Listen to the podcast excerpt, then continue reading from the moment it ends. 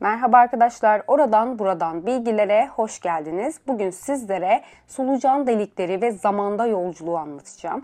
Solucan deliklerinin tarihini anlatarak başlayayım. Solucan delikleri ilk olarak 1916 yılında Ludwig Flam tarafından ileri sürülmüştür.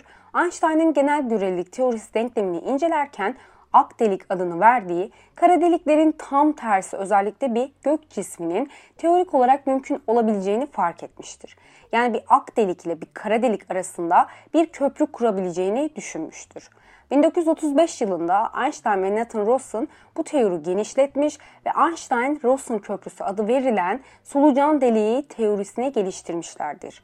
Artı olarak uzay ve zamanın temelde birbirine bağlı olduğunu, solucan deliğinin içinde seyahat etmenin bizi sadece uzak bir yere götürmeyeceğini, bizi başka bir zamana bile götürebileceğini söylemişler. Kısacası kara delik ve ak delik birleşmesiyle kendi kendilerine var olabilen solucan delikleri var olabilir. Solucan delikleri stabil olmadığı, kısa süre içinde var olduğunu, Ayrıca stabil olsa bile bunları kullanarak diğer tarafa geçmek mümkün olmadığını çünkü bu delikten geçmek sonsuz zaman olduğu fikrini de ortaya atmışlar. Peki zamanda yolculuk yapmak mümkün olabilir mi?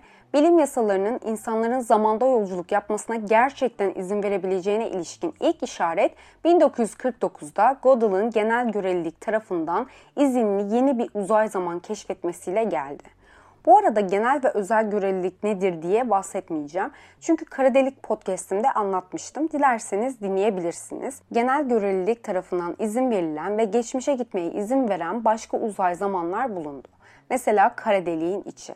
Diğeri ise yüksek hızla birbirlerinin geçmişine hareket eden iki kozmik sicimi içeren bir uzay zamanıdır.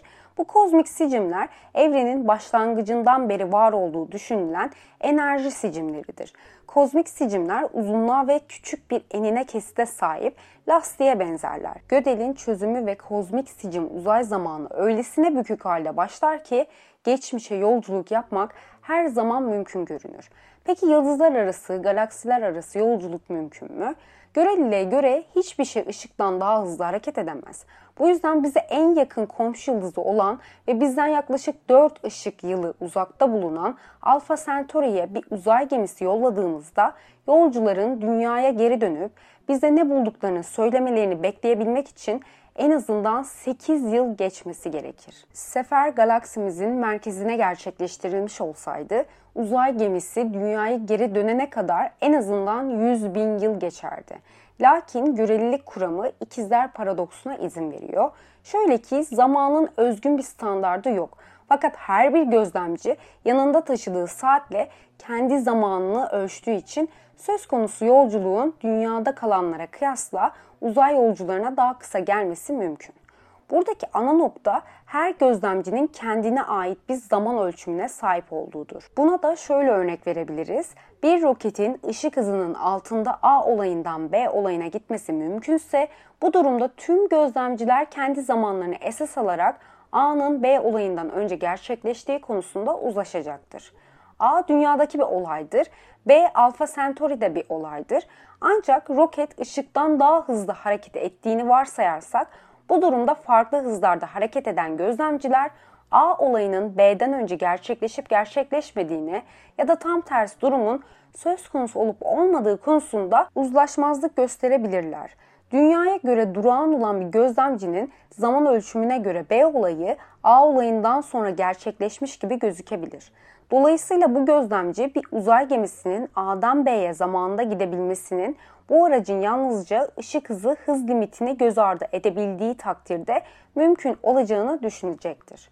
Artı olarak B olayında bulunan ve ışık hızına yakın bir hızla dünyadan uzaklaşan bir gözlemcinin B olayı A olayından önce gerçekleşiyor görünecektir. Fakat görelilik kuramı fizik yasalarının farklı hızlarda hareket eden tüm gözlemcilere aynı göründüğünü ifade eder.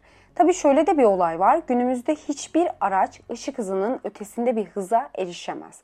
Bu durumda hem hızlı uzay yolculuğu hem de zamanda geriye gitmeyi olanaksız kılıyor görünebilir. Ancak bu noktada araya asıl konumuz giriyor. Uzay zaman A ile B olayı arasında kestirme bir yol olacak şekilde bükülebilir. Bunu yapmanın bir yolu ise A ile B arasında bir solucan deliği oluşturmaktır. Solucan deliği birbirinden uzak, neredeyse tamamıyla düz, iki bölgeyi birbirine bağlayan ince bir uzay zaman tüpüdür. Solucan deliği boyunca uzaklık ise her ne kadar Dünya ile Alfa Centauri birbirinden normal uzayda 32 milyon milyon kilometre uzak olsalar da yalnızca birkaç milyon kilometre olabilir. Solucan deliği A olayının B olayına ulaşmasına olanak tanıyacaktır. Ama bu durumda dünyaya doğru hareket eden bir gözlemci de kendisini A olayı başlamadan önce B olayından sonra dünyaya geri götürebilecek başka bir solucan deliği bulmalıdır. Kısacası solucan delikleri tıpkı diğer olası ışıktan hızlı hareket etme biçimleri gibi geçmişe yolculuğa olanak tanıyacaktır. İşte Einstein ve Ross'un köprüleri bir uzay gemisinin geçebileceği kadar uzun süre dayanamaz diyorlar. Solucan deliğinin küçülmesiyle gemi bir tekilliğe doğru gittiğini ancak gelişmiş bir medeniyet için bir solucan deliğinin çıkışını açık tutmanın mümkün olabileceğini ileri sürmüşler zamanda yolculuğa olanak tanıyacak şekilde bunu ya da uzay zamanı bir başka yolla bükmek için bir eğrin yüzeyi gibi negatif eğriliğe sahip bir uzay zaman bölgesine ihtiyacı olduğu gösterilebilir. Pozitif bir enerji yoğunluğuna sahip sırada madde uzay zamanına tıpkı bir kürenin yüzeyi gibi pozitif bir eğrilik verir. Yani uzay zamanı geçmişe gitmeye olanak sağlayacak şekilde bükmek için ihtiyaç duyulan şey negatif enerji yoğunluğuna sahip maddelerdir. Kuantum kuramı enerji yoğunluğunun bazı yerlerde negatif olmasına olanak tanır. Mesela olanak verdiği örnek Casimir etkisidir. Casimir etkisi sonsuz uzunluktaki elektrik yükü sıfır olan iki metal levhanın vakum ortamına aralarında 100 nanometre gibi çok küçük bir mesafe bırakacak biçimde paralel olarak konulduğunda birbirine doğru itilmesidir. Dolayısıyla uzay zamanın hem bükülebileceğine ki güneş tutulmaları sırasında ışığın bükülmesinin gösterdiği üzere hem de zaman yolculuğuna izin verecek biçimde eğik olabileceğine kosmol etkisi gibi deneysel kanıtlara sahibiz. Yani zaman makinesi inşa edilebilir. Sizlere iki çeşit solucan deliğinden bahsettim. İlki Einstein-Rosen köprüsüydü. İkincisi kozmik sicim teorisiydi. Üçüncüsü ise insan yapımı solucan deliklerinden bahsedeceğim. Bir solucan deliğinin geçilebilir ve kullanışlı olması için birkaç özelliğe sahip olması gerekir. Birincisi uzay zamanın uzak parçalarını birbirine bağlanması, Dünya ve Jüpiter'i bağlamak gibi. İkinci olarak iki yönlü seyahati engelleyecek hiçbir olay ufku barındırmamalı. Üçüncü olarak yeterince büyük olmalıdır. Çünkü kütle çekimsel kuvvetler insan yolcuları öldürmemesi gerekiyor. Asıl önemli olan ise solucan deliklerimizi açık tutmak. Nedeni ise kütle çekimi onları kapatmaya çalışır. Kütle çekimi solucan deliğini kıstırıp kapatmaya ve uçlarda sadece kara delikler bırakarak köprüyü kesmeyi dener. İnsan yapımı solucan deliği yapmak için yabancı bir maddeye ihtiyaç var. Bu madde dünyada bulabileceğimiz bir madde veya antimadde değil. Çok değişik özellikleri olan bir madde. Aslında demin anlattım ama fazla bilimseldi. Şimdi daha iyi anlayacağınızı düşünüyorum. Yabancı madde negatif kütleye sahip şeylerdir. Evrendeki her şey pozitif kütleler. Kütle çekiminden dolayı birbirlerine çekilirler. Ama negatif kütle itici olup sizi kendinden uzaklaştırır. Bu bir çeşit ters kütle çekimi oluşturarak solucan deliklerini açık tutabilir. Yabancı madde uzay zamanı açık tutmak için devasa basınç uygulanmalıdır. Bu madde uzay boşluğunun ta kendisidir.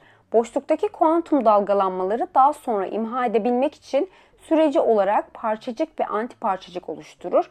İşte uzay boşluğunda bunlardan dolu var ve onlar aradığımız negatif kütlelere benzer. Etki etmeleri için çoktan manipüle ediyoruz. Bunu solucan deliklerini dengelemek için kullanabiliriz. Açık tutmayı başarırsak bir deliğin uçları aynı yerde olur. Onları etrafta hareket ettirecek ilginç yerlere taşımak zorunda kalırız.